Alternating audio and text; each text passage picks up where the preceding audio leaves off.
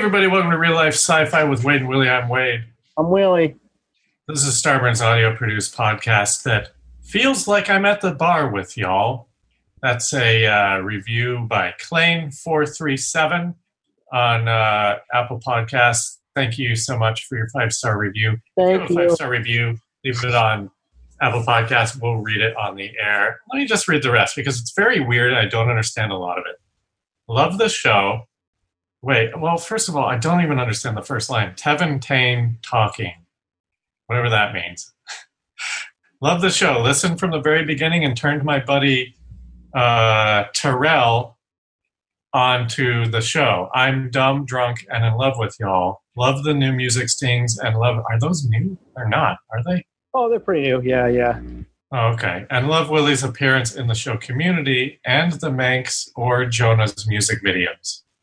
Oh, Long live real life sci-fi. Long live real sci-fi, and long live Dandelion Massacre. I don't understand ninety percent of that review, but thank you so much. Yeah, no, man, there's some deep cuts there. Meaning Wade doesn't know half of those things. Just kidding. Uh, And listen, go to our go to our Patreon if you want to get two bonus episodes a week. Just go to patreon.com/slash real life sci-fi. Uh, Willie, how's it going? uh, oh, uh, it's going pretty good. When I think about the state of the world, I'm like, I don't, I don't watch regular news, and I'm like, I feel like things are getting better, but we'll see. How do you feel with that? Oh wow, I'm not I'm not are optimistic like that. Um, I, yeah, I feel like everything's getting worse. Uh, let's welcome aboard the SSRLSF our friend writer Andy Petruzzo. Andy, thanks for being here. Hey guys, thanks for having me on. What's up? Friend of the friend of the pod. What's up? It's a different podcast. What is that? A Doughboys thing? Uh, I think it's uh, it's a political podcast. Oh, okay. Name Um, escapes me. So, I, well, we're going to get into what we're going to get into in a little bit, but like, how? Where are you on these on these conspiracy theories? Well, I've sort of a young. Well, I when I was younger, I thought of myself as Fox Mulder. I I had a UFO experience when I was six years old, and I would say that that experience has been what it's been formative in my life. I think that it's Rad. really informed a lot of, of different things. Okay, So- I want to hear. I definitely want to hear more about that, but I feel like we should just jump into the WoW scale Okay. to to get into that because the first question is a three part question. Oh, and for those of you listening, the WoW scale stands for Wade or Willie. It's a zero to five scale. If you're a zero, you're more of a Wade. If you're a five, you're more of a Willie. WoW scale.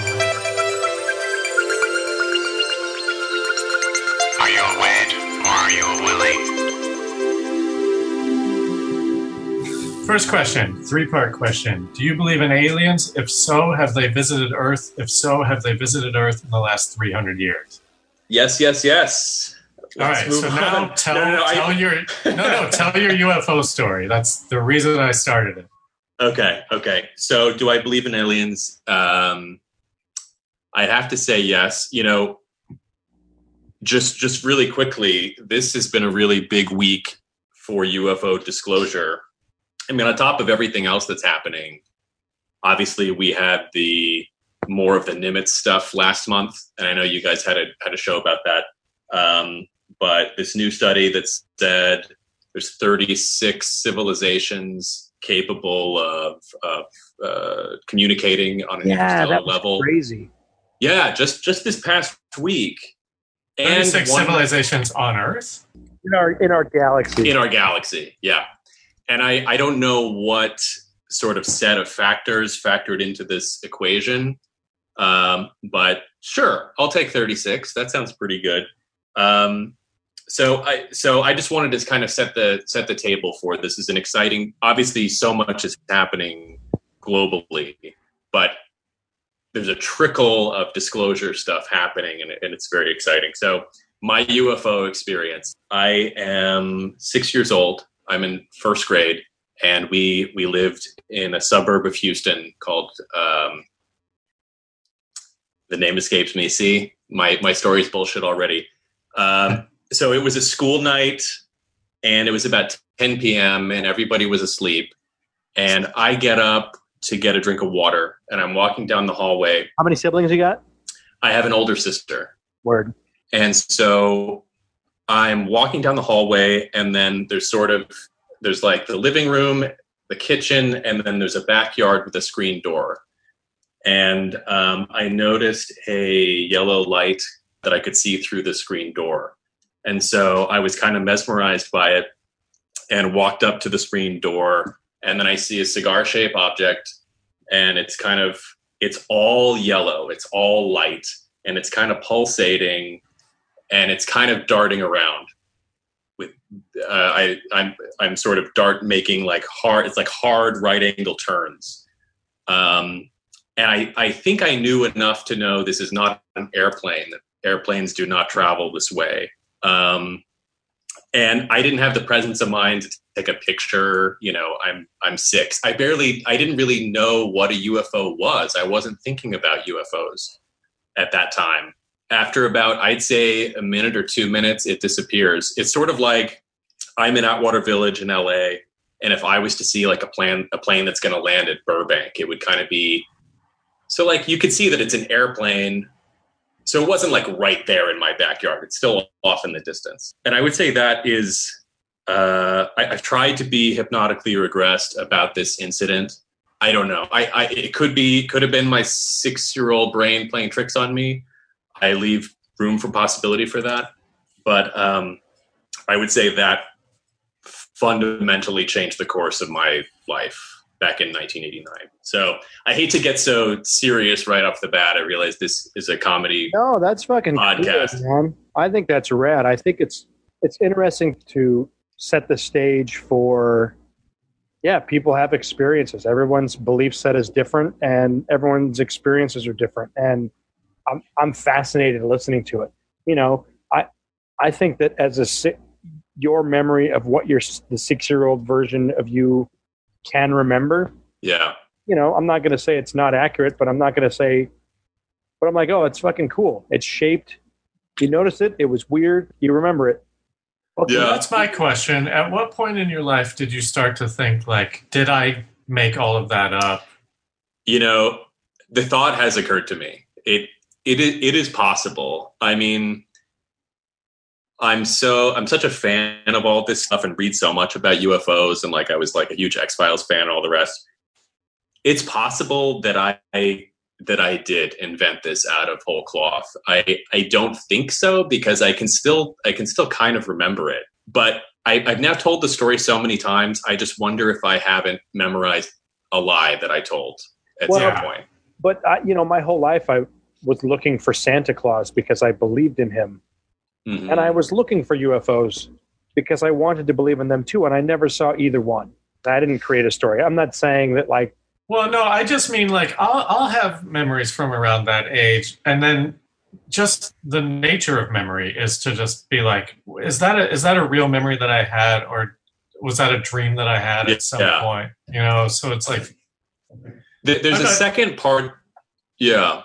There's, there's a second part to the story that I think I did make up that I was telling people at some point. So right around this time, I then I think I became obsessed with UFOs. And I was asking my mom, "What what are UFOs?" And she she kind of encouraged this belief. My dad tended to discourage this belief. Um, but I was watching a movie. It's a made-for-TV movie that came out in the '70s, starring James Earl Jones and the mom from Roseanne, called "The Interrupted Journey," and it was a dramatization of the Betty and Barney Hill UFO. wait, Oh, real incident. quick, wow. real, real quick, the, the mom from Roseanne was Roseanne. you mean you mean You mean- yeah, yeah, yes.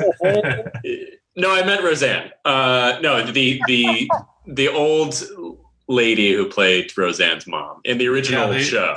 Yeah, the old kind of bitchy lady. Yeah, I, I haven't seen that. That's cool. Uh, James Earl Jones played uh, Barney Hill. That's cool. Right. They because this was they were an interracial inter, interracial couple, and this was like you know a made for TV movie on ABC. And for some reason, I'm watching it with my mom, when I'm like around this age. And uh, it shows, you know, they're driving in New Hampshire, they see a star, and then it turns out to be a UFO. And then sure enough, it, aliens abduct them. And we're seeing aliens doing these really scary uh, experiments on them. Wait, And time out. that- Side question. I'm sorry to interrupt you. No, no, no. Did they get into the star charts? Yeah, they showed the Okay, go on. from go what I recall. Yeah, yeah. Um, and uh, Betty Hill was shown, according to her testimony, her uh, what do you call it? Recollection. regression hypnotherapy. That she was being shown star charts of where this UFO was from, and uh, and apparently it's from the Zeta Reticuli system. Anyway, this is the, all. This is just to say, I then started having recurring dreams of little gray beings being in the house. And I would later, you know, Beating? I was talking, beating in the house. What'd you say? oh, I had recurring dreams of little gray aliens being in the house at Being. nighttime. Okay, okay. Did you And then, communion? oh, yeah. Communion's fucking. Go on. Yeah, yeah. So I, I think that, you know, it's possible that I saw the movie before I had my UFO sighting. It's possible. I, I was talking to a, uh UFO researcher in Sedona named Belinda Leslie, and she was like, "Oh, you've got to get hypnotically regressed. You sound like you're an abductee." And that's a road that I haven't wanted to go down at all. I'm just looking up Estelle Parsons, the mom from Roseanne, and she has the same birthday as me. Whoa. hey, look at this synchronicity. Do you guys uh, do you watch The Connors? Is that a good show? Uh, I saw one, and I- I was uh, impressed at how forward it thinking it was. Yeah. Oh yeah, it's very progressive. Keep that Almost Roseanne to, off a, Twitter. almost I to say. a nauseating extent. yeah. Are they still Trump supporters in the show? Anyway. Well, I don't know because they got rid of Roseanne, right? And then, but the, the, the one kid is like gay or something. yeah. I don't know. I, I'm not. Uh, I kudos to them for pulling it off without Roseanne, but Yeah. Do you believe in ghosts? Uh, yes, I do believe in ghosts. I, you know, so many people throughout my life have told me their ghost stories and they're deadly serious about it. And I could sense that they believe it. I personally never had a ghost experience. Um, but just a, a, a for instance, my uh, my mom uh, had been a first grade teacher. She was a first grade teacher for 30 years. And one of the other first grade teachers who she was really good friends with died suddenly. And then all of the teachers were at a teacher convention in Austin, Texas. And then they all corroborate this story that they saw her apparition in the middle of the night and um, they all believed it. And my mom told me that story. I have no reason to, to doubt it.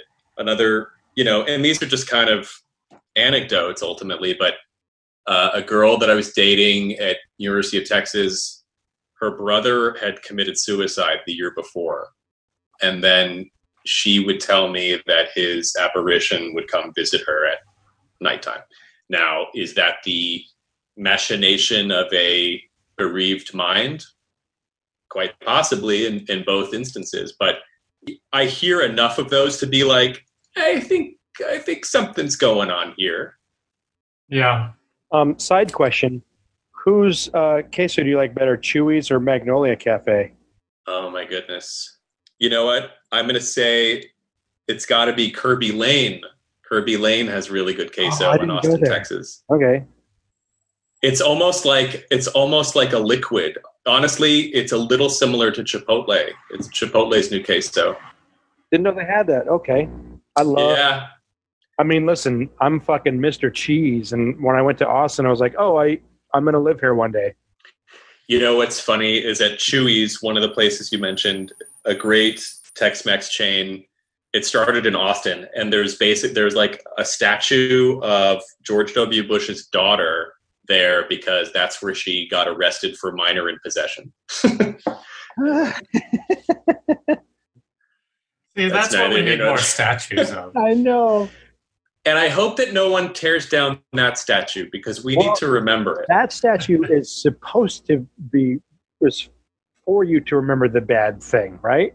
So it's the opposite style of statue. I Right. think it's just fun to uh, give some grief to like a weird public figure that never asked to be a public figure. Yeah.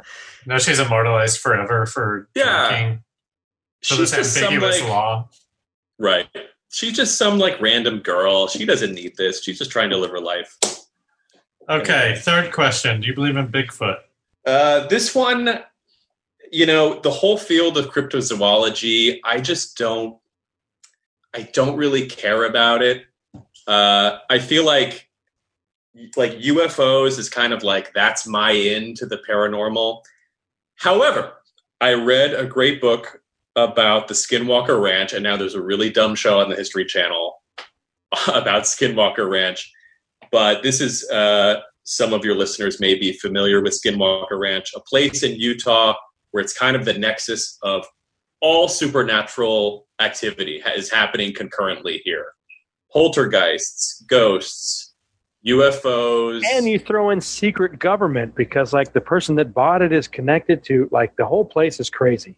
Right. So yeah, government conspiracy and Bigfoot is all happening and it's sort of leading to a unified theory of the paranormal, which is this is for whatever reason a place on the earth where the veil between our reality and another reality is thin and so that's why people are seeing Sasquatch and UFOs.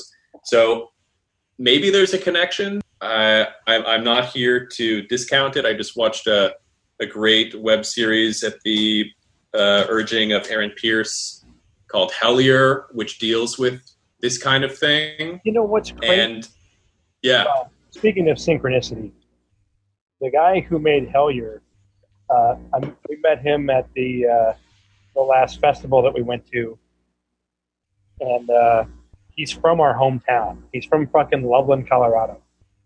really. So he made this series, and uh, you know it's pretty good. Well, anyways, go on, go on. It's no, it's the for those who are who are interested. It's on YouTube. It's on Amazon Prime.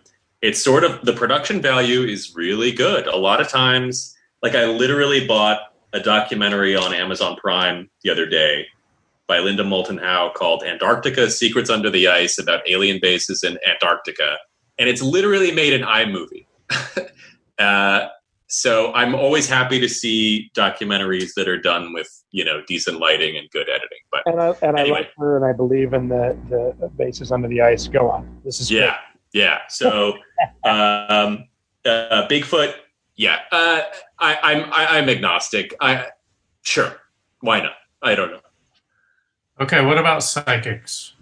Psychics. Here's what I think. Uh, I think for every roadside psychic off the interstate that has chakra healing or energy balancing.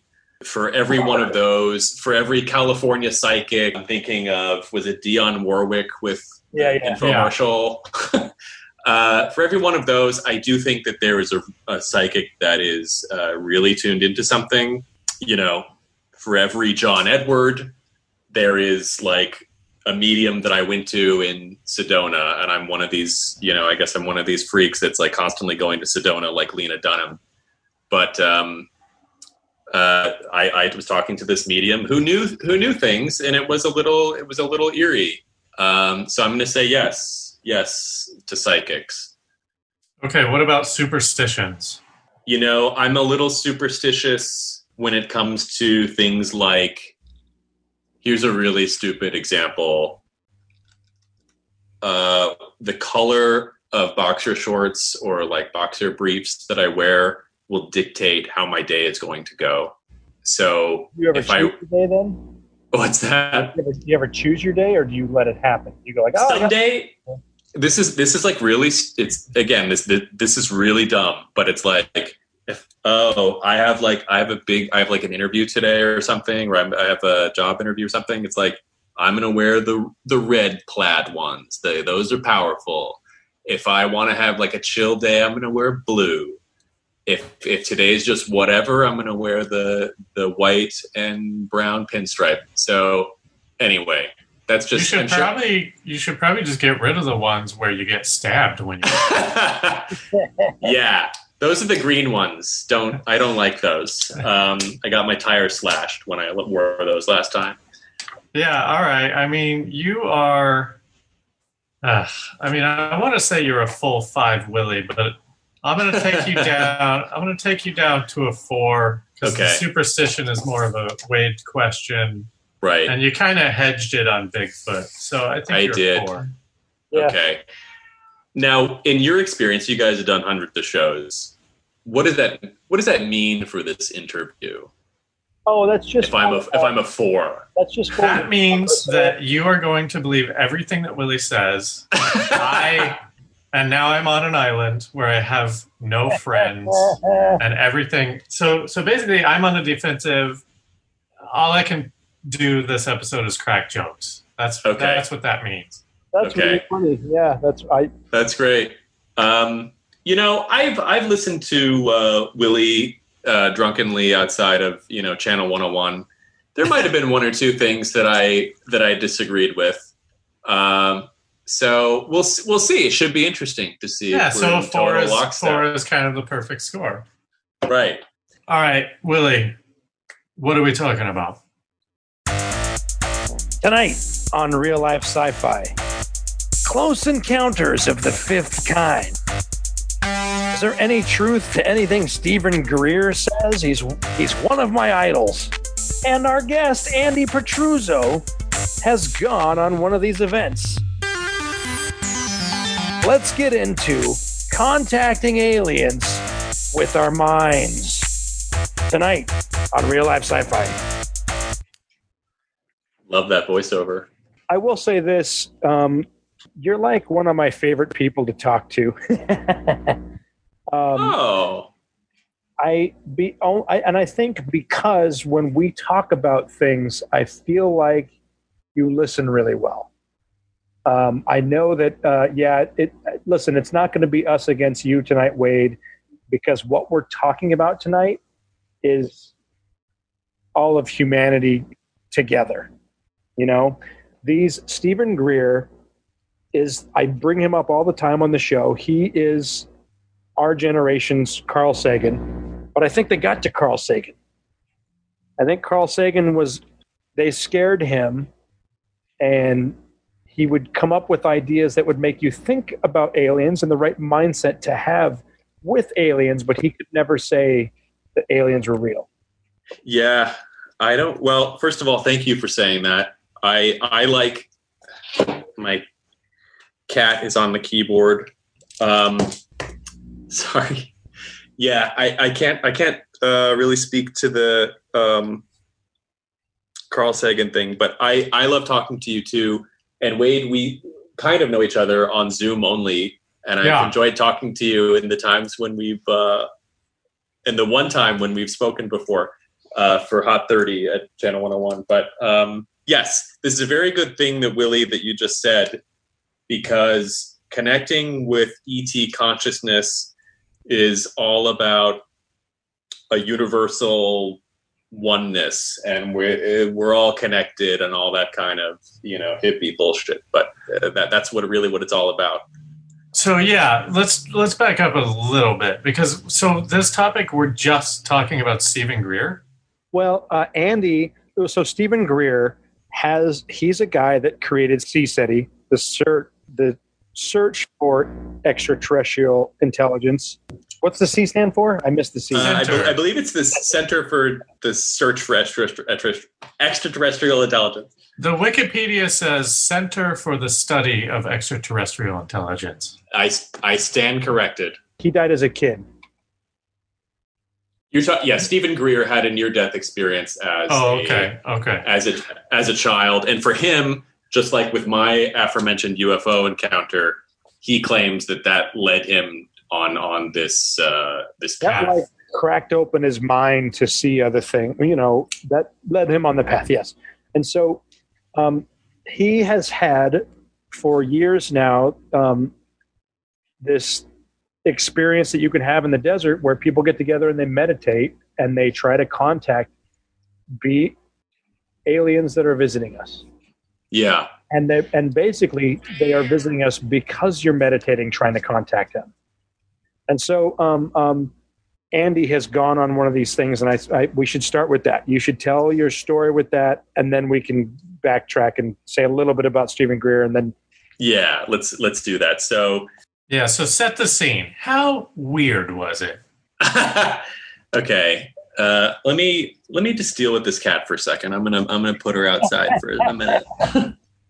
i think it's funny when there's a cat that like needs all the attention and meows to get pet i've seen a few of those my sister's cat will meow until you pet her like nonstop 24 hours a day This is this is my life. This is this is what I'm doing now in the time of COVID. It's paying attention to my cat.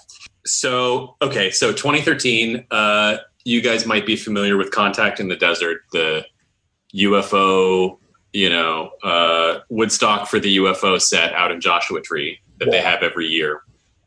And um, so I went, and it was my first time, and I I specifically went because there was this workshop that you could sign up with with Steven Greer, and he was leading a meditation that started around 10 p.m. So we're really out in the, I mean, we're out in Joshua Tree in the middle of nowhere, and hundreds of people are in sort of lawn chairs, and he leads us in this incredible meditation, and we are sitting there, quieting our minds. And in some cases i, I want to say at, some point we are holding hands with the person the, the people next to us. And um, and then we invited any extraterrestrial entities that might be nearby. We sort of pictured uh, the point on the map of joshua tree and sort of had pictured them vectoring in like a google map zooming in right on one point on the earth so we were kind of like saying come visit us. And this went on for several hours. And then toward the end, um, it, it gets hard to remember the exact details because uh, I, like a lot of other people, was high. Uh, how could you, how could you not be in this situation? did you go by yourself or did you have a friend I went with my friend uh, James. We were kind of Steven Greer fans. We his movie Sirius had just come out, and we we met Steven Greer at LA Live because he was doing the live premiere of the movie. So we were like really jazzed about Steven Greer in 2013. So we're out here and we're sitting next to each other, and then sure enough, in this moment of stillness, people start going, "Oh my God, what is that? Did you see that? Oh my God!" And then people are saying, "Oh my God, there's a there's a purple blob over there, off off in the distance," and people are are like alternately oohing and eyeing. I personally didn't see anything, but my friend James got blurry photos of like a little purple something. Could have just been a streak of purple light from I don't know somebody's phone, but um, people were convinced that they saw something, and I left thinking that was cool. I, I would have liked to have seen something and come away with something concrete.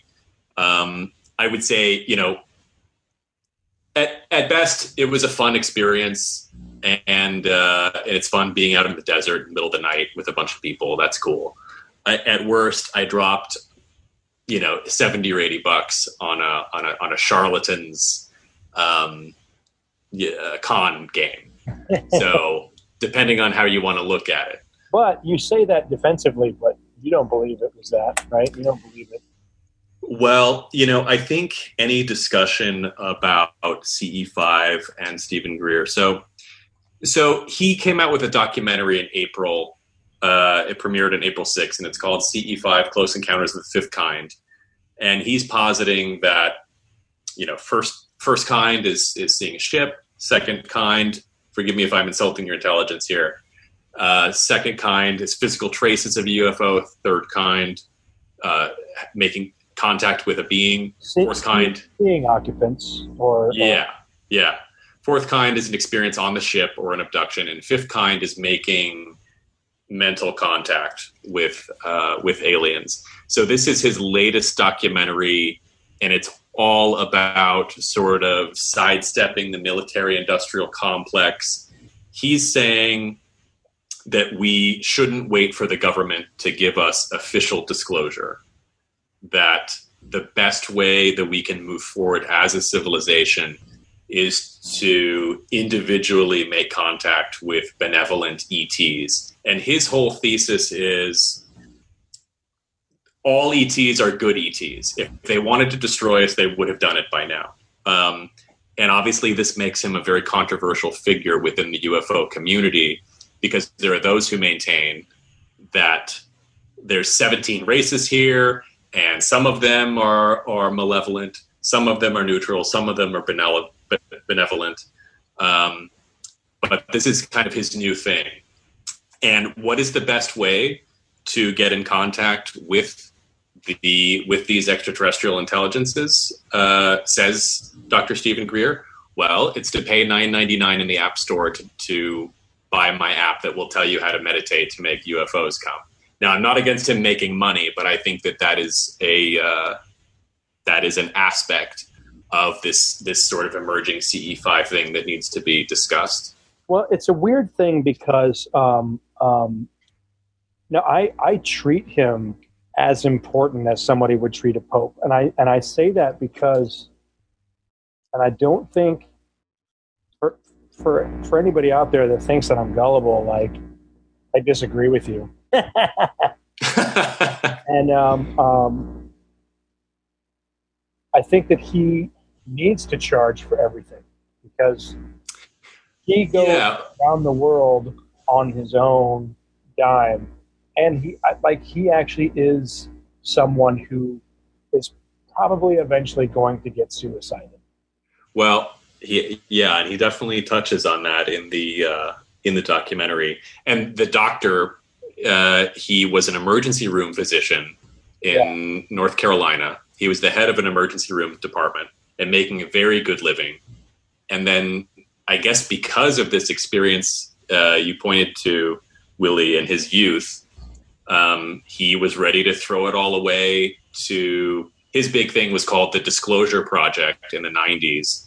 And this was getting government and military people and and uh, corporate people on the record. Uh, astronauts he had five star generals he had he had all the expert witnesses in the United States that have seen UFOs, and if you heard them tell the story, you'd be like, "Well, I need to believe you because you're fucking, you're, you're a fucking yeah, fucking yeah." On on some on some level, one with Steven Greer, you kind of need to start at, at the beginning, which is he's just trying to get people to come, to go on the record. So he has like 500 hours of mini DV tapes of people coming forward on the record, and um, and he's trying to create a safe place for people to tell their story because he has so many people with him. Right, so he's the first person to actually get real credible people to say we need to go to Congress. This is real the American people deserve to know about this. That was his whole. Right. I, I, would say for the UFO skeptics, um, this book there's there's a book that's uh, condensed transcripts of all these interviews, and it's called Disclosure. It came out in 2006. It is from beginning to end, I would say, the most compelling bit of UFO evidence that, that we have. Uh, I'll just quickly go into one of uh, one of the classic examples. So there was a FAA official in the mid '80s. Uh, he was uh, he worked at the FAA in Washington. I don't remember his exact position, but um, there was a Japan Airlines. Uh, they're tracking Japan Airlines flight in Alaska, and they got a UFO on the radar scope, and they're talking to the pilot about it, and uh, they have reams of, of data and evidence. And then he claims the CIA came to visit them and asked for everything, only he held on to the radar tapes, he held on to the transcripts with the pilot. And there were something that there was a ton of witnesses. So for those Yeah. who say, well, why don't why don't people? What's that? And it was a giant UFO. Just saying, Yeah. like, it was huge. And the And for- yeah, there's so much. and, and there's like there's like 50 of these of these examples so i mean yeah i'm not here to do steven greer's work for him but um that's that's uh that's a place uh that he that's where he kind of started now one of the one of the interviews that he did that figures prominently into the ce5 documentary is uh he did an interview with carol rosin who was a woman who was the assistant to edward teller the inventor, the father of the H bomb. And uh, apparently, according to Carol Rosin, on Edward Teller's deathbed, he said, uh, the next big boogeyman after communism is going to be a staged alien invasion. Um, they're going to use things like holograms and other technology. Wait, you're talking- alien invasion. You're talking Wernher von Braun, right? Did I say? I, yes, I'm sorry. I, I thought yes. Yeah, yes, yeah. you're right. You're right. Thank The- you. The, the first head of NASA. This was his. He said on his deathbed. Right, not Edward Teller. Sorry about that. Sorry about that. I stand corrected. Um, so that was You've- going to be. You've blown your credibility. ah, I don't believe anything that you say from this point forward. shit. God damn Uh, listen, this is a good place to take a quick break. Let's take a quick break, and then when we come back, we're gonna we're gonna get into my questions about Steven Greer. Willy Bad Movies presents A Time Traveler. Hey, mister, are you from the future?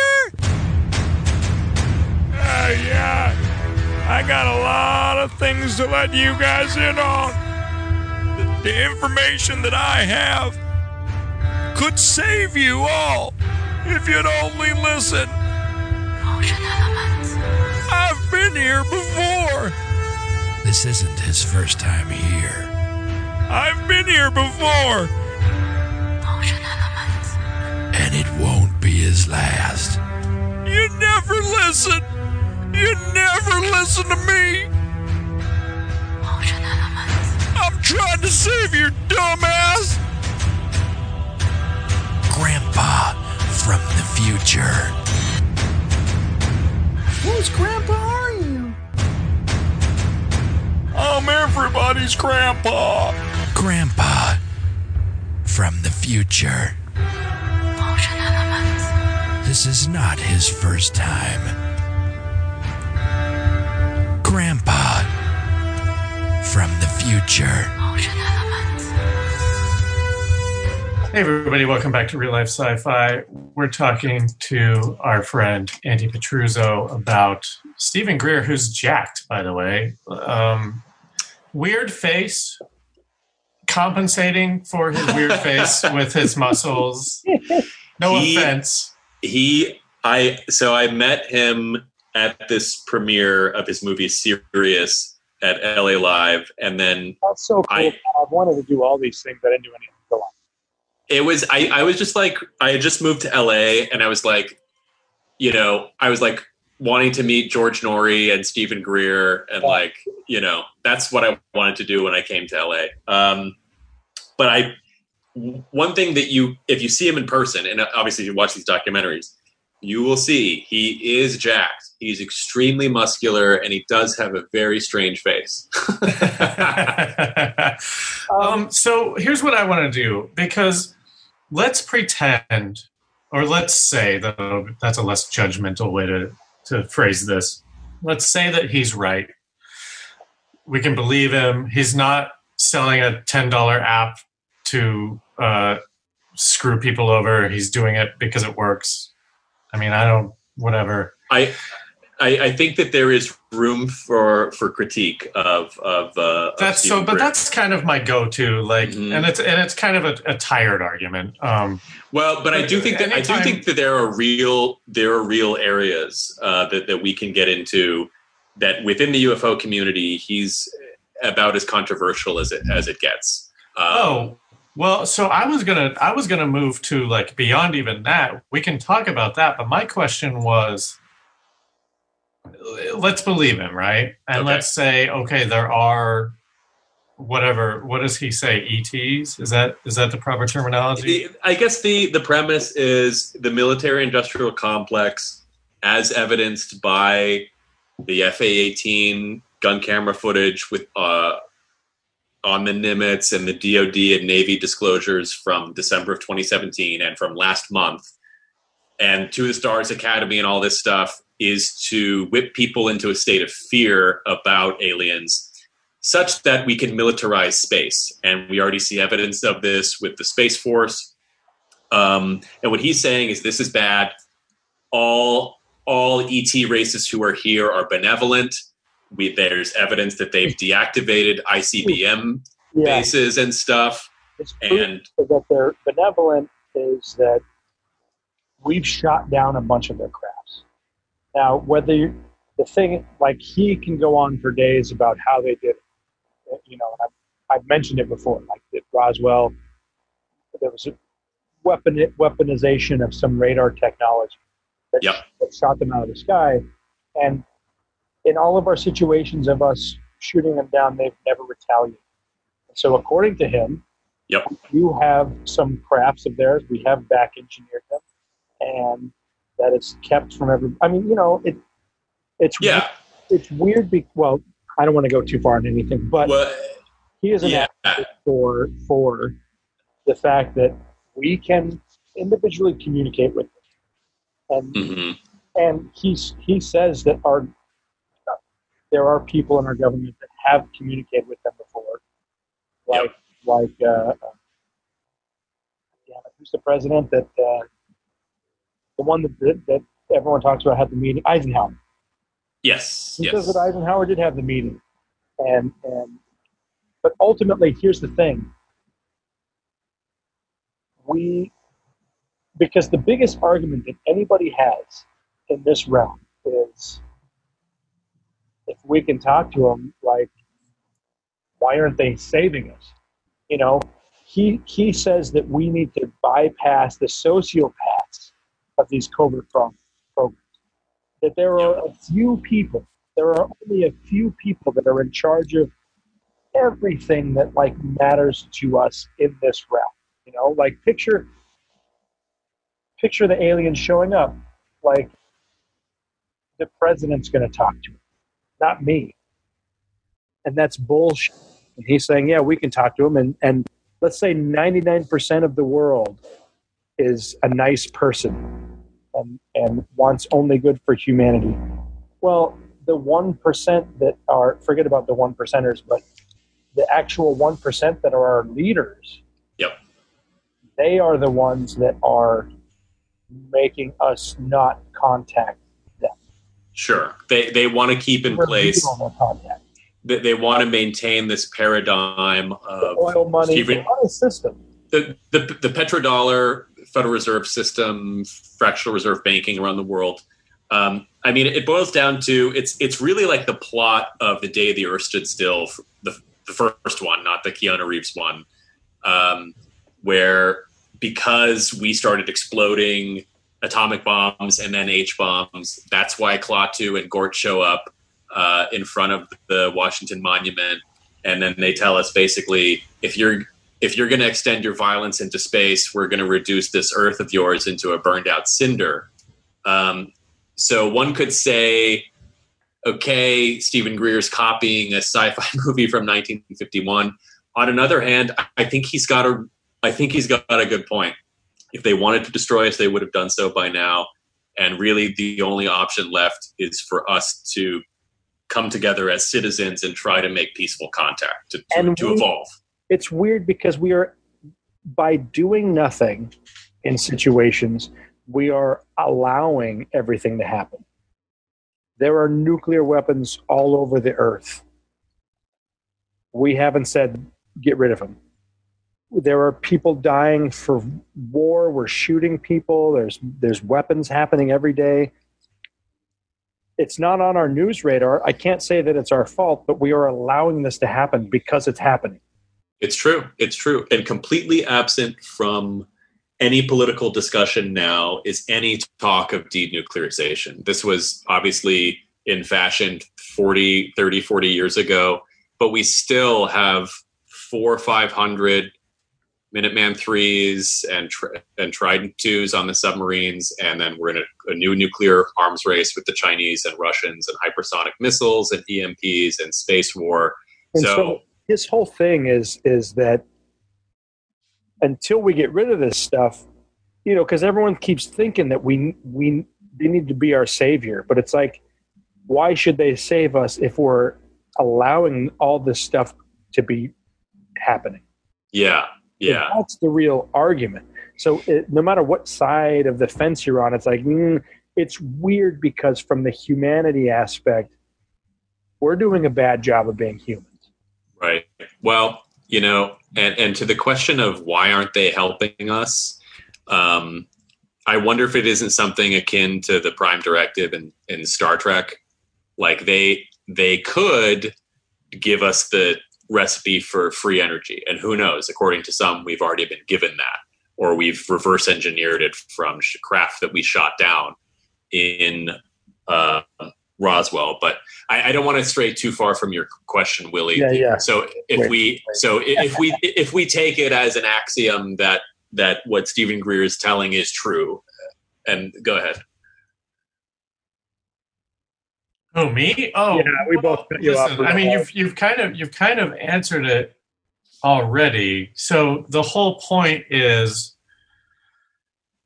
listen. I hate to say this, but you guys, this sounds like a we don't know what to do. We're throwing our hands up in the air. Let the aliens save us.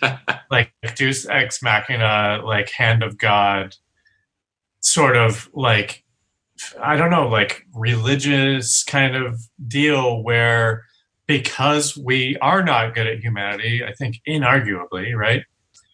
The the only answer is um, for these aliens who, like a lot of us, or ETs or whatever you're calling them, to to come and save us, and it feels counterproductive at best. let me tell you let me let me tell you the saving grace unless you were continuing No, that that's my whole point. Like if if if I'm understanding what you're saying, Steven Greer is just saying like we need to open up and listen to these people, right? He's saying this that like okay edgar mitchell who was the he was an astronaut that that went to the moon when he went to the moon he had an experience that led him to create the noetic sciences uh, is it a foundation i don't know Basically, I believe it, it's it's IONS Institute for noetic. I don't know. It, it's it's IONS is the acronym. but but the idea is is that he had such he had an experience when he was on the moon and he was like well basically it's getting into like field theory that basically what he experienced in his mind affected other people and and and so Steven Greer goes into the idea that all that humanity needs is 1% of the population of humanity to meditate. Yeah. You know, that's it. That like Right. when you get into a meditative state, um, you can affect people around you. There's this Yeah. thing called the Maharaja effect. Am I saying that right? Maharaja? Yeah. that like they would go into cities and they would meditate without anybody knowing and they would focus on on you know positive things happening and they and that they could they could show that crimes went down in the city that they were Yeah. cities that they were meditating in and and so Steven Greer's whole thing is when we get into the meditative state that's the only time we that we can actually have this conversation on our own without anybody in charge and that like if enough people do it then they can step in but if you know it basically like if you take this is a really bad parallel, but let's say you had a colony of ants and you wanted to help them, but they kept eating, they kept fighting with this other ant colony. Um, and that you were just trying to say, hey, I'll save you guys if you stop fighting. But the colony as a whole just kept fighting. So it's like, well, I'm not going to save you if you're just going to go kill yourselves. You know, the idea is is that we can't be a destructive species that goes into space. It's almost like you need to grow up. Dude, Oh, I agree. We are not ready to go into space. Are you Mhm. kidding me? Like Yeah. we're, we're fucking like 100, 200 years away from being enlightened enough to go into space. We're the fucking worst. The first thing we mean- when we go into space is we're going to take over. Let's say that there were people on Mars. We're just going to take it over as soon as we need the resources. Yeah. Yeah. And so Yeah, I mean, it, it goes back to um, it goes back to uh, Day of the Earth stood still. Same same thing that uh, that we can't we can't go into space. With, I mean, and that's what we're doing. We're militarizing space right now. Um, somebody had a half cocked plan to nuke the moon. I seem to remember. uh-huh. We Uh, did nuke the moon. did we really? well, no, no. We we we basically sent a set, uh, one of our crafts into it so fast that like it, we watched the explosion. Uh, supposedly, the nuke that we tried to send to the moon, that craft got taken out, and that Gotcha. th- there's a guy Robert. Um, he was the guy that was out of California. They had these cameras that could record the missiles going off, and he he's the one that says that he's in the video. They could see a UFO go up to the missile, circle it, send a laser beam into it, and then the the thing blew up. Yeah, and, and another and, and I- think we're going to nuke the moon. what's that? See what happens. Supposedly we're going to nuke the moon to see. what yeah yeah I, and so if, if we if we can get something like like you were saying Oh yeah, it was never. I'm sorry, it was never carried out. okay okay but to uh uh if we can get 1% of the population steven greer argues or some small percentage but it has to be a critical mass of human consciousnesses working together it, it doesn't it doesn't work as well if it's just you at your apartment it has to be it has to be like 30 million people or something So, But so we- here's the thing. This is the thing. This is how we solve all this. People need proof. And you know what you're not going to get in the UFO world is proof. So what do we need to fucking do? We need to be the Libyans from Back to the Future. And we need to build, we need to hire somebody to build a nuke. And we need to send it to the moon. Because you know what's going to happen when we send the nuke to the moon? The aliens are going to stop the nuke from hitting the moon, and that will be the proof for everybody. Right. Well, and hopefully, you know, there are these very well documented cases. Richard Dolan, Linda Moulton Howe, other very respected UFO researchers, and Steven Greer point to many occasions in which these ICBMs are being deactivated by UFOs who are flying over these bases in North Dakota and Montana.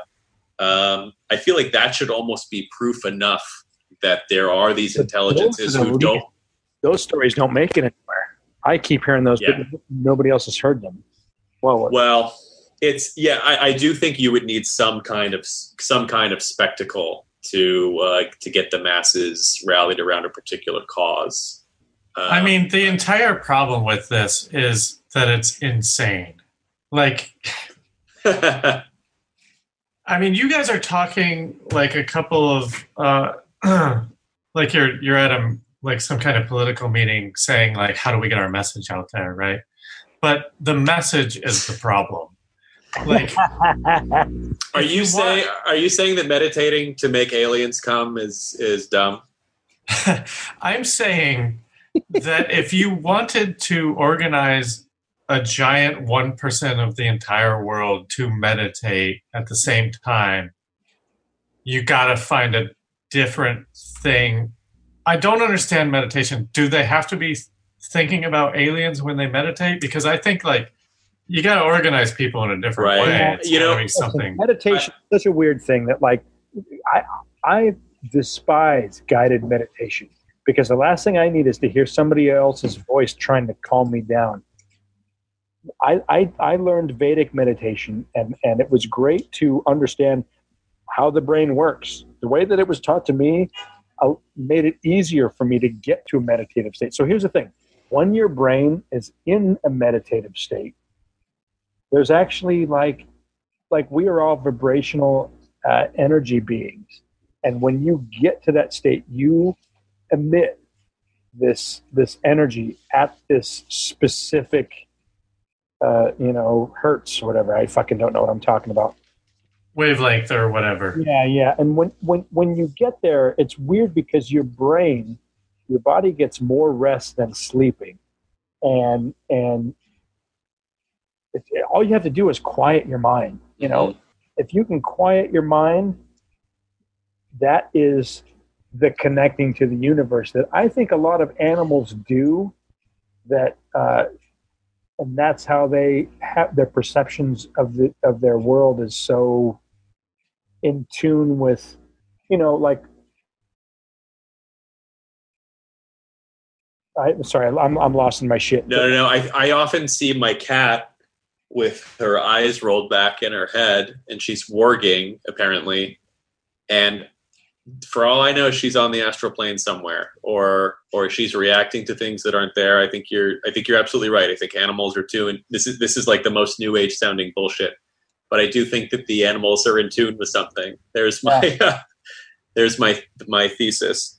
Um, You know, when you find when you find a bunch of whales that have beached themselves, it was like, "What the fuck are you doing?" And they try to put them back in the ocean. These animals perceive the the um, electromagnetic field, and that's how they see the world. And so, when when the electromagnetic field is is off, not to say that you know whatever. I think that we might be going through pole shifts all the time that we are unaware of, but um, they beach themselves because the way that they see the world has changed. Not uh, mhm. not you know like they're not fucking stupid. Like fucking I don't know. I just swam into this island. Right. So it's like they're they see the way the wind is blowing, and sort of like M Night Shyamalan's The Mist. They people are the animals are killing themselves. Well, it's not even that they're killing themselves. It, it, it, it's like like how does an animal know to fly south for the winter, and how does it how does it fly south? These Okay, but yeah, but that's all aside. I mean, that's just them understanding the planet better I- than we do, right? Yeah, I mean, I that has nothing to do with aliens. in our minds, we might perceive the, the Earth different, and we, it might be easier for us to communicate with it better. Hmm. I know these are I- different ideas. Yeah, yeah. I mean, there's this is such this is such a big uh, a big topic. Um, so Hey, here- hang on. Can we can we stop down real quick? I'm so worried about Willy's mic because half the time I can't even hear him. Dude, when you export this, does it go out in, in three audio channels? Well, I did for this episode. I turned on GarageBand, and I'm recording a separate track for me. Okay, cool. Then never mind. Don't. Okay, so you could bring your levels up. Yeah. maybe. Um, so uh, Whitley Strieber, um, uh, noted alien abductee, his book uh, Communion popularized the alien gray face. It was a bestseller in 1987. Who's the actor that was in that movie? Christopher Walken played Christopher him in the Walken. I always- movie. I always forget his name. Christopher Walken. Yeah, yeah. And if you're listening to the podcast, I highly Oh, suggest. you don't know me, Christopher Walken? What There he is. in my room? Uh, You have the same face. How how do you not know my name? Christopher Walken is here, everybody. Hey, Um, thanks for having me. um, Christopher, what do you think of uh, talking to aliens through meditating? Is that real? I just want to dance.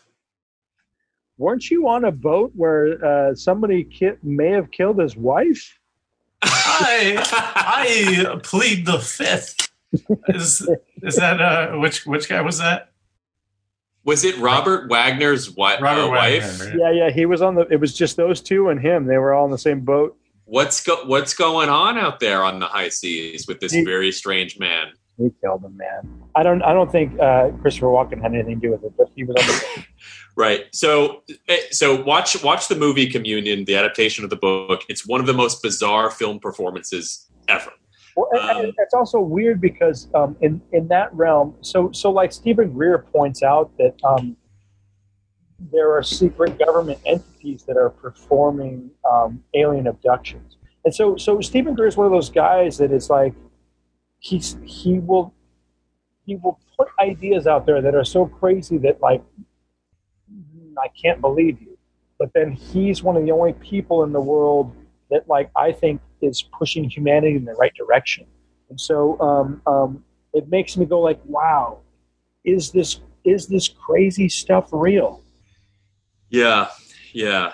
Uh, well, uh, but I don't think you are saying that. I think you're just believing it. Well, I I lean towards believing him because he's shown me so much. He, is he is he does have the virtue of you know so many people in the UFO field. Um, I'm thinking of Dr. David Jacobs specifically, uh, and people like Bud Hopkins. So these are the two abduction researchers. Um, they are furthering a notion about aliens that they are here to abduct people against their will, and this is all about a breeding program in which we are essentially cattle to them and we're going to give them semen and we're going to give them eggs. Oh, me- and me- it's let me- all about it- it's all it's it's a nefar it's a nefarious thing. So it's always nice when someone is like it's all nice. The aliens are here and they want to give us free energy and they want to help us evolve. So, so, so Wade, uh, just to throw this at you, whenever people come along and try to scare you, um, Steven Greer is the guy that says, "Hey, all of this scare tactic stuff, this is the stuff that's made up. They want you to be afraid of aliens, and and and so this is the disinformation. The disinformation is, and so so Steven Greer thinks that." Well, uh, but real quick, real quick. I think that's just disinformation for you guys because I'm completely apathetic to the entire thing. Mhm. Like, I don't believe the disinformation. I don't believe the information. It's to me, it's all, uh, you know, whatever. I'm trying to pay my rent. I say this a lot. I say this a lot where I'm just like, how does any of this affect me? And Well, so here's here's the weird thing. Um, the idea is is that how do you get people to lie to humanity? You don't let them into the lie. So when you have someone like Neil deGrasse Tyson, who puts forth ideas, people love him. He's the he's the rock and roll scientist, you know.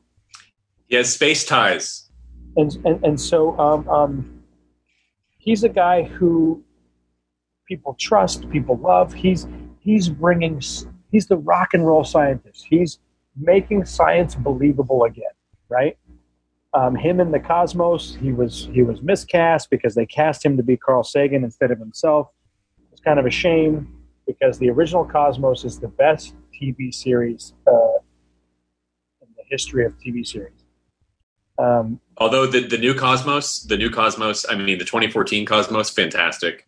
And if you could f- fucking find a place to watch cosmos possible worlds season two of cosmos i defy you to find it outside of torrenting it. I, I, anyway i would love to see that but, but I'll say they they don't even like like Steve like his what makes him fabulous is him answering questions to basically non-believers. That's what makes him the rock and roll scientist because he can take your question and fucking shove it in your face and make you laugh. You know, he's like a cool dude, but he's a part of the, the disinformation because they've gotten to him. He's the type of guy that talks about coronavirus and compares it to UFOs, where he's like, you know, he even says it. He's like, it's kind of like, you know, if aliens were attacking us, if we could all get together and fight this COVID thing together. And so, not to bring in COVID, but like, my yeah like Steven Greer brings up COVID, and, and the idea is is that this is them testing us to see. Well, fuck, man, I don't want to sound too fucking crazy, but um, um, it, it's like proof that Steven that um, um, who's the Neil deGrasse Tyson is like in on it because he's making the parallels that are the brainwashing parallels.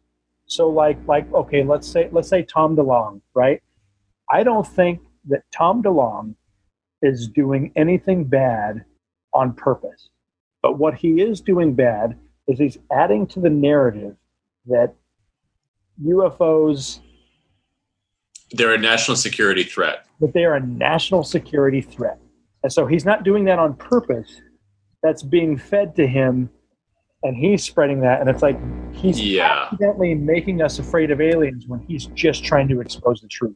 I think that he here we have essentially uh, a, a giddy guy who who has been obsessed with aliens his whole life, and then suddenly, you know, out of nowhere, the To the Stars Academy just kind of happens, and then, like it says in in Steven Greer's documentary CE five, uh, To the Stars Academy is a who's who the military industrial complex of people from Lockheed Skunk Works and the Pentagon and uh, these sorts of people, and then they bring out people like Luis Elizondo and trot him out on CNN and say, "Yes, the these UFOs that are that are on the gun camera uh, from these Nimitz encounters show that we don't have control of our airspace." And uh, and, and so, I mean, all this all They're this getting is ahead of the story. They're getting ahead of all the stories so that they can control the narrative. And and, and so Steven Greer keeps saying, "Hey, don't pay attention to anything. You can meditate, and you can care about the future, and you can communicate with aliens. And that's what we should be doing." Right. I think that, you know, the, I'm glad you brought up disinformation, Wade, because I, I do have the strong sense that Steven Greer uh, might be a disinfo agent. And that's not, that's not, you know, some kind of controversial opinion. Plenty of people think this. A lot of people think that. And it's weird because I I fully believe in him, and I'm like, when I hear people say he could be that, I'm like, it's weird because he's got me. Well, and here's I'll, I'll let me say some things in support of and and against the argument that he's a, a disinfo agent. So, one thing that makes me believe what he says is when I met him at the Sirius premiere in 2013 at LA Live. Um, he had two. He's already jacked. He has three jacked bodyguards wearing sidearms around him at all times. So this to me says this to me makes me believe his narrative that his life is always in, danger and that people that he knows have been mysteriously suicided or whatever, and he's constantly getting death threats. Um, I do have to wonder if he was representing such a threat to the establishment. I think he would have been taken out a long time ago. Um, I think that's just my that's just my opinion. Um, one of the things that tends to make me think that he that this could be disinformation is uh, what about all of the alien abduction accounts? Um, I think that there are people out there who believe what they say, and when they come forward with their truth, their family dissolves, marriages end, they lose their jobs, they lose custody of their children because they're coming forward with their stories. I'm not here to say whether or not these stories are real, but what about those stories? What Steven Greer would say is that um, the Air Force Special Office of Special Operations is using literally deformed human beings that are dressing up as aliens, and the military is staging abductions. Uh, and this accounts for the whole of the cattle mutilation and alien abduction phenomenon. To me, that seems like an an easy answer. It, it's right up there with the Air Force's report on Roswell. Roswell case closed from 1997 to commemorate the 50th anniversary of Roswell, in which they said it was crash test dummies. Only the crash test dummy program didn't happen until like 1951. Yeah, they've changed. Listen, Yeah. maybe maybe you're right, but you have to understand how insane it sounds to say that there's a government entity who's casting deformed humans, putting them into alien outfits, and then like and then like pulling off these these weird alien abductions. It's That- it's it's the height of insanity.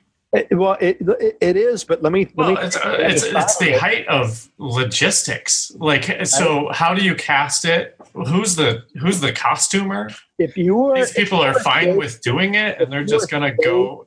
deformed that you could only play an alien who is abducting somebody, and all of a sudden you don't have. Listen, that person doesn't have a good social life. That person can't go to McDonald's and enjoy themselves. hmm that so so you have this weird deformed person that all of a sudden is a secret government agent because How they're many on how many of those people do you think are out there? well like, whatever i'm just i'm just laughing because i'm like if i was deformed i would imagine that that i would have so much angst against humanity because uh uh fucking everyone's a piece of shit. Even a little tiny child is laughing at me. I'm gonna scare i'm fine getting paid to scare you and never pay taxes again. I'm just like that version i'm like that's it. I that's easy to fall into. I'm like, dude, what else are you gonna do? You're gonna you're gonna work at a gas station where Let me just say this about a lot of a lot of these conspiracy theories on on on surface level i can sort of get behind them i can go like okay yeah oh the military industrial complex yeah that's a bad thing like i get that um, to go to the extent of just faking uh, alien abductions right for for the Just to- purpose of making When- people when- scared of aliens. Well, wait, wait, wait, wait. when hold we hold have hold no con- wait hang on when we have no control over that spending anyway. Like that shit happens anyway. Willy talks about it all the time like black money where's all this pentagon money going? All Yeah. this shit. Our fucking military budget is insane. We don't know where any of it's going. They don't need to make up a bunch of shit yeah, to like continue siphoning money. Totally. You know, and So my, I'm my sh- answer to that, real quick, is um, um, here's the thing: if you want to, I mean, I mean, just just take everything at face value. Let's say that there are at least 38 intelligent civilizations in our galaxy, and let's say that this is all real, and that they're waiting for us to grow up enough to join the galactic community. Well, let's say that you're in charge of some stuff and you have let, let's take all the rich people in the world, let's use the word cabal. Let's let's take all the, the, the rich people in the world. What happens when we join the galactic community? You have no power, you have no money. You lose every bit of control that you have right now now if these entities are strong enough to run civilization then i believe that they are strong enough to scare us into into actually moving us backwards in the in in humanity to never even be able to join them you know like when i picture the path of humanity now and i picture the entertainment the the personal individual like listen man I just want to fucking watch my TV. Leave me the fuck alone. I want to own a gun and watch TV. fuck yeah. That's it. It makes me go like, wow, it's happening. And and how do how do you get there? You convince people. Let I mean, let's say so. So your biggest fear, if you're part of that cabal, is hey, these aliens crashed. Oh wait, how are they driving? Because that, if you answer that question and say, well, they don't have gas, they're they're you know they have nobody governing them, and they aren't retaliating. Those three answers provide the reason why of how to join the galactic community. We um, don't have gasoline. We aren't burning, consuming fuels to get anywhere. We represent ourselves, and we, we, don't need to pay. You know, I'm just saying that, like, oh, this is why I believe Steven Greer so much, is because when I picture what humanity needs to be to join a galactic community, these are the only answers that allow us to join. Because we're not going to get there by being like, hey, fucking Walmart, uh, paid for this space program, and we met aliens. You know, like the entities that are making money on Earth today, Mhm. they do not respect humanity. Yeah. And I, I think that the, you know, extraterrestrials or not, I think that what we're pointing toward is we are sort of at a crisis point as a race. Um, you know, there's there's a whole conversation now about defund the police. Obviously, there's no comp. Notice how there's no conversation about defund the military. The military gets 700, 800 billion dollars a year and Willy, as I'm sure you've said on this program, uh, since fiscal year 1998, the the Pentagon is literally missing 20 trillion dollars.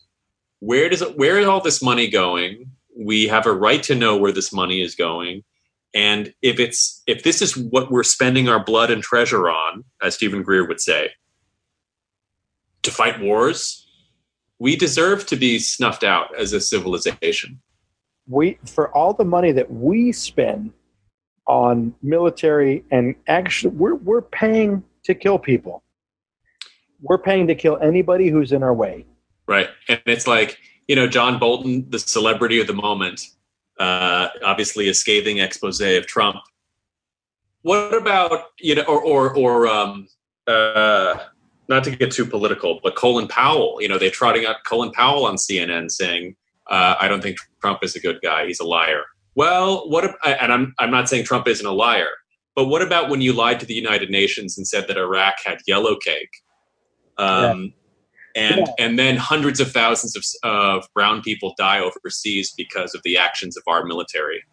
That's completely absent from this conversation we're having now about policing, and I think it's it should be it should be on the same level. But I, I guess my point is, are we going to choose to evolve as a species or not? And if we need to get in contact with benevolent ETs to get there, then I'm all for it. Well, my my immediate response to that is, what's cool about this is whether you believe it or not. Steven Greer's answer to the future of humanity is, if one percent of us care about the other ninety nine percent, and we and we meditate and we try to communicate with aliens, to that that can actually help humanity. And so that this is why I'm a champion for him is because it all it takes is you. You don't need to, you don't need to convince some fucking re, religious. I, I say I don't I don't mean to throw. I keep throwing religion under the boat. Right. Um, But you don't need a priest. You don't need a priest to be the conduit to Jesus or God. you, you can have it. and Yeah. you need to care, and that's it.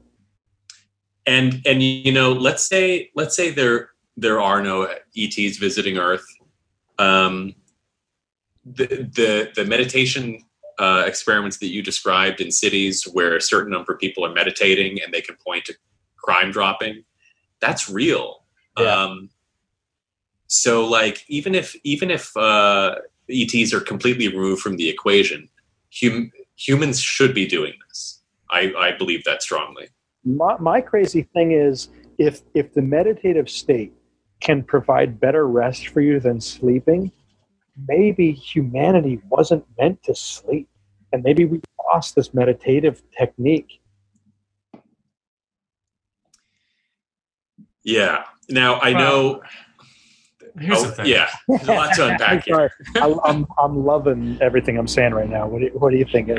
Yeah, but you're, but you're, god damn, you're jumping into the fucking deep end. I know. I know. with no regard for like the people who are afraid to just like wander into the shallow end. right? Yeah. Like, How do we make So- this accessible to the the casual listener who's like, "What the fuck are they talking about?" it's not even about the listeners. It's, it's, it's, it's, it's that like everything that you guys are saying is correct. Like, um, the people in charge have all the power and all of the money, and that needs to change.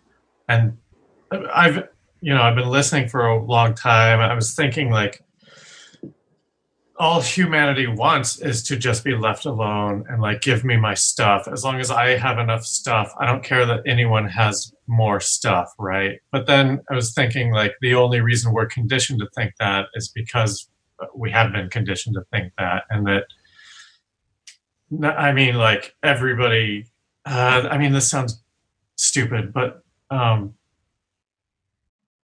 I, I, I, I- I understand the points that you're leading to.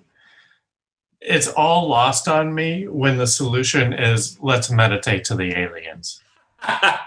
Well, That's let a me, good- let me, let me That's a ask you good point. th- th- when when I think about this and I go, listen, man, it does sound crazy.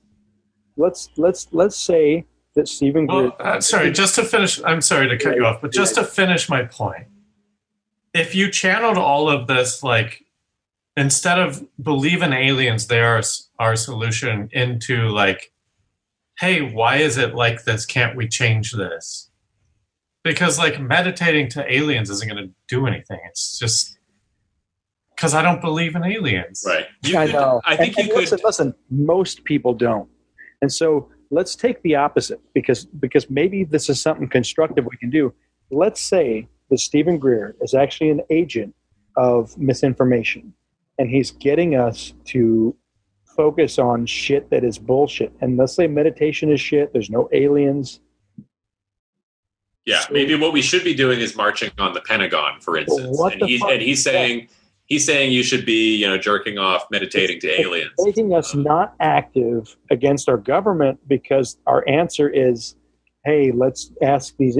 If I can communicate with this alien, that's all I need. I don't need to throw myself into the fire. And, hundred and percent. That's exactly what I'm saying. Right. Like we can be upset by all these things that are obviously happening. I just don't think that meditating is is the solution. The only reason why I'm on board with it, and, and listen, I listen, I understand. Listen, I said listen so many times. I know that uh, uh, I could be wrong about things. I always take that into consideration. When I meditate, I do feel more rested. I do feel more connected to the universe. And so, like, it makes me say, you can't believe any of this until you do it. And and also most people don't get into a meditative state from somebody being like, imagine an island and and you're there by yourself. You know, I'm just saying like everyone's making money off of everything. Most people don't get into a meditative state from a guided meditation. yeah. You know, I mean, you could you could substitute meditating to make aliens show up. You could And I see UFOs every night. Go on. yeah, well, that's interesting. Um, you know, replace aliens with um, become a become a Buddhist, or try to try to induce out of body experiences. Try take uh, take ayahuasca and and have and directly commune with these beings, which may or may not be extraterrestrials, or may or may not be extra dimensional. Um, uh, deepen your religious practice. I, I think that what what what Steven Greer is pointing to is trying to connect to some other level of reality, so that we can get some kind of objectivity in our lives to know that a um, consciousness continues after death, that um, that we're all connected, um, that what I do to my next door neighbor has reverberations throughout the cosmos. I really think that it's it's as simple as as that, and I realize how silly and how stupid it sounds on the face of it, meditating to make aliens show up. And there are disturbing parallels to the what is called the contactee movement of the 1950s, which is this was prior to the abduction thing with Betty and Barney Hill and James Earl Jones and the mom from Roseanne in 1962. uh, this was any yokel could get a book deal by saying, aliens picked me up and they took me to Venus and they showed me, they told me that we shouldn't be having nuclear weapons. We shouldn't be having wars on this planet. They said there's a better way. Um, that was that was the unfortunately those kind of people, including like the guy who built the Integratron out in out in uh, the desert, um, felt that they were in contact with extraterrestrial beings, and unfortunately, it discredited the entire movement. And there are legitimate things that happened from a national security point of view and from a real life point of view in the history of the UFO phenomenon, really starting in 1945. There's a mountain of evidence, but unfortunately, these people tend to distract and say, "Oh yeah, my space brother from Jupiter," um, and it, it's sort of like the uh, I hate to use this phrase, but it's like the turd in the punch bowl. Um, Yeah, and, and so so have to if you're into this stuff, like I am, you have to accept that half of the stuff that you think is real can't be. The disinformation is meant to hit people like me who want to believe in this stuff. So just for the fact that there is government money being spent on disinformation, I have to accept that half of the shit that I think is cool is fake. I think that this is, you know, I think disinformation sort of reached critical mass from a pop culture point of view in the 90s. It was sort of communism is over, and there's sort of a new paranoia of the American public about its government and what are these black budgets and are these triangular craft uh, a secret uh, a secret aircraft coming from Groom Lake and Bob Lazar and, and everything else that came out of the 90s. And I have to say that growing up, you know, exactly during that time, it was like a, a bullseye painted right in my forehead. I, I fucking bought it all. I bought every book. I watched every documentary. And unfortunately, I may be the, the, the personification of, or I might be the, the end product of government disinformation. Or at the very worst, hucksters trying to make a buck. And even And- Zoom, who's, who, who we're using for this fucking podcast, is doing things that I don't agree with. They're giving all the information to the government. Which group? I'm sorry. Zoom, uh, this Zoom Oh, yeah, yeah. is being presented to the government. So it like I don't like that, but what else can we use right now? I know there's other options. I'm just saying like this is fucking bullshit right now happening that I don't agree with. Yeah. What I, what I will cop to is for me this search for and this is this is like uh, I'm drinking uh, space beer by the way in honor of our conversation and Where's? Starburns Industries. This is Starburst IPA, just like Starburns. Anyway, um, I I fucking forgot what I was gonna say. Uh, I was talking about uh, Well, listen, I'll say this about this entire thing. I think the thesis of of this discussion, believe in aliens or not, um, because well, I, I never I never thought that like believing in aliens would be politicized like this, right? Um, because it's it, it's all about like weaponizing space, right? And like keeping the money. The rich just want to keep their money, and they just want to like pour it into space. Whatever whatever fulfills their fucking military contracts, all that shit. Right. And you're, you're pointing something very important, which is you always need a boogeyman. The populace always needs to needs to have an enemy. And Right. it, it was communism, and then it's terrorists, and then I don't know if it's Antifa protesters right now, but ultimately, as Steven Greer says, it's going to be aliens as the ultimate false flag. asteroids first.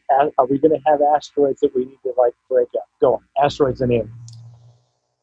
That that might make more sense, actually. Yeah, we need to put nuclear weapons in orbit so we can deflect So asteroids. as soon as we deflected an asteroid, I'm like, oh fuck, this is all real.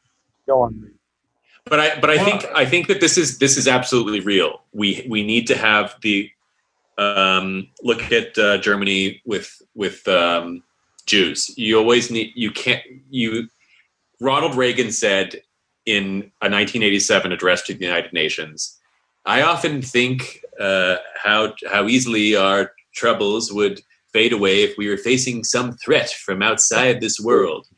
Um, it's my shitty Ronald Reagan, but you you need you need an enemy to unite the people. Unfortunately, That's why. That's what I was saying about fucking Neil deGrasse Tyson. He's comparing COVID to an alien invasion. We need to all like get together to fight it. I'm like, you're you're you're giving everybody the Kool Aid. Whatever. Shut up. Go yeah. on. But but I will say I will grant you, Wade, that what we're talking about is is like next level conspiracy theory. This isn't like 9-11 was an inside job. This is they're gonna fake an alien invasion using high technology to usher in a world government and militarize space. That, I Yeah. mean, that Right, but the basis of it is is all correct. Like the basis of it is these people will have all the money and they're going to do whatever they need to to keep the money, right? I mean like if you don't believe in aliens then they're then they're disinformation. If you do, then they're justification to continue spending money. Like I think I think I don't like I don't know if we're going to be the next.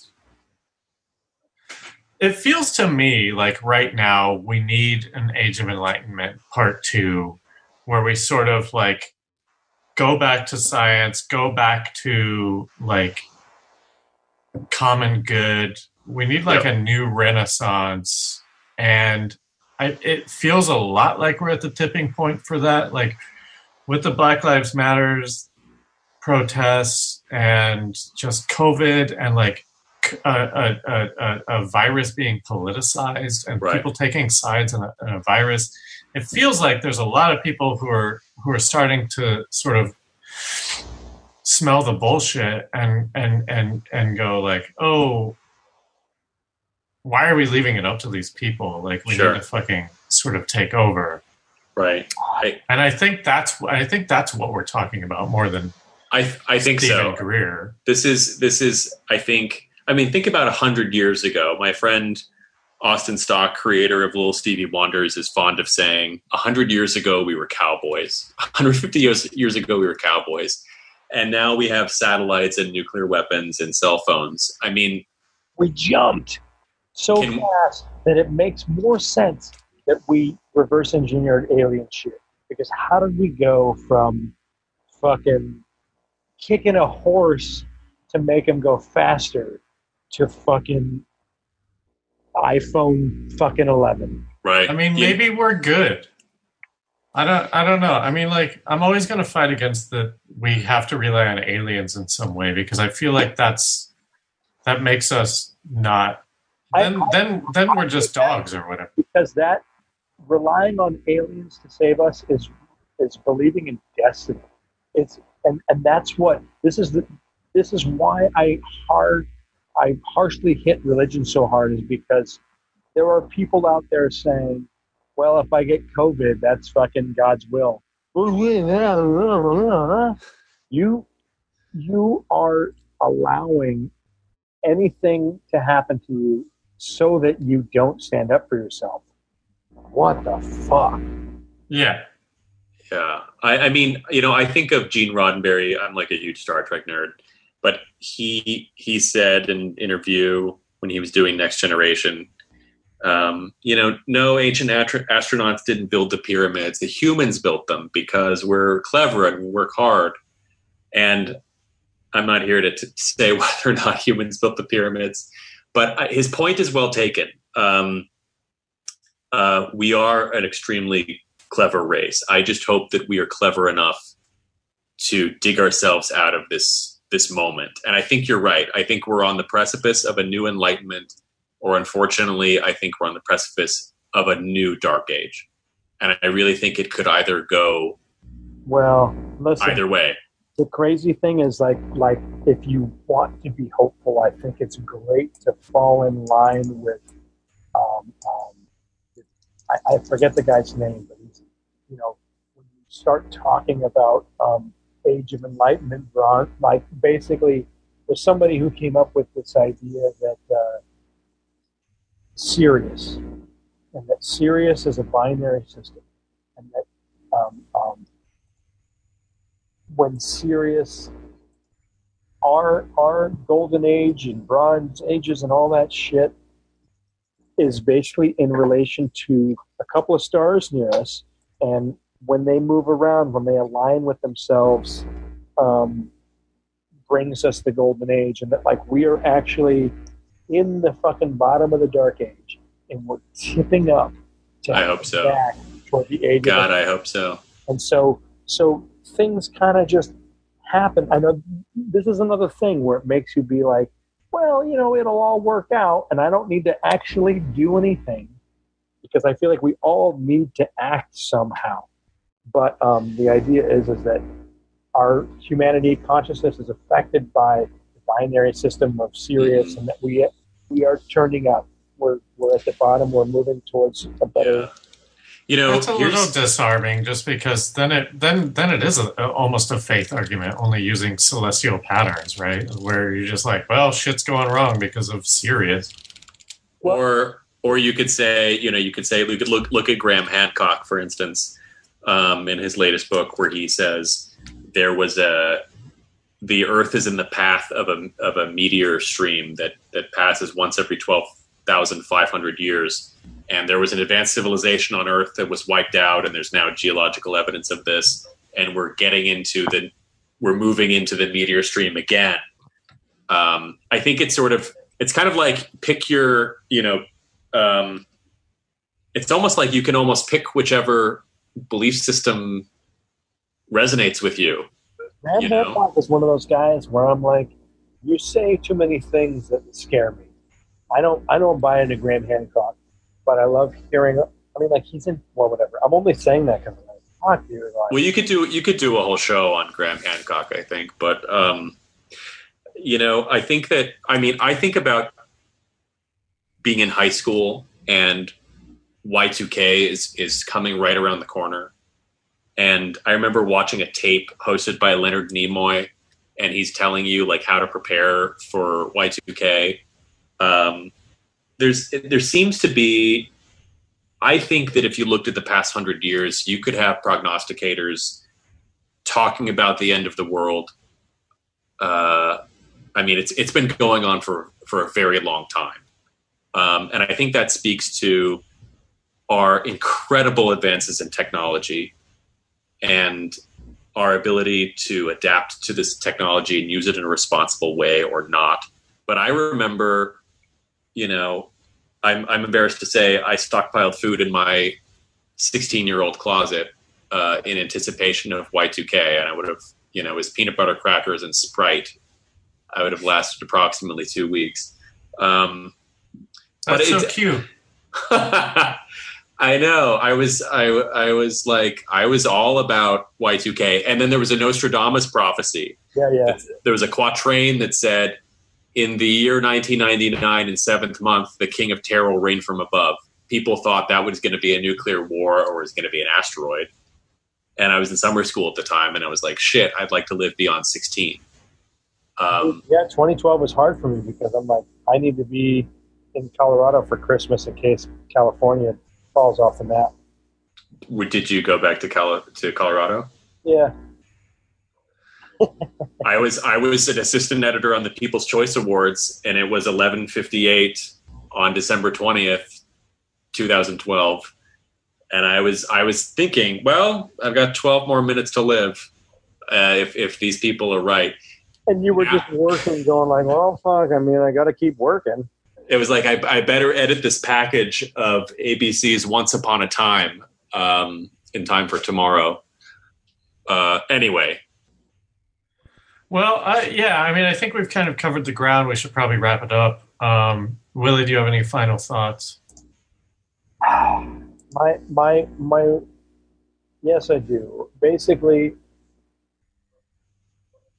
if the war, I, I just, I don't mean to spread the the disinformation that there are a select few that run everything that like are getting their way. Oh, you know, leaders have died because they tried to change the currency back to gold. You know, I, just saying, like, do I believe that's possible? Yeah. In the history of humans, is there a chance that right now um, um, there are people in charge that are spreading disinformation to make it so that I don't know what's actually going on? Are aliens here and we've, we've seen their technology and they're hiding it from us so that we don't uh, stop paying them forever? I mean, my answer is the proof is in the pudding. There's a power company that was responsible for 84 deaths. the Paradise Fire, and and the 84 people died, and 84 times in court they had to say guilty. You know, and uh, uh, they got a three million dollar fine, and nobody went to jail, and and that is the state of the world, in that the business got away with killing people. If, if, if, if that fire was started by one person, that person would have gone to jail for the deaths of eight or 84 people. Because it was a company, they had to pay a giant fine hmm and nobody went to jail. And the company still exists. And so to me, that is the proof that money is in charge of humanity. Without question. Without Like- question. Like there are people that are in jail for the rest of their lives for owning weed. For Sure. having weed. Three strikes you're out, whatever. And so and and not and yet not a single arrest in the um, 2008 financial crisis. Nobody Yeah. went to jail.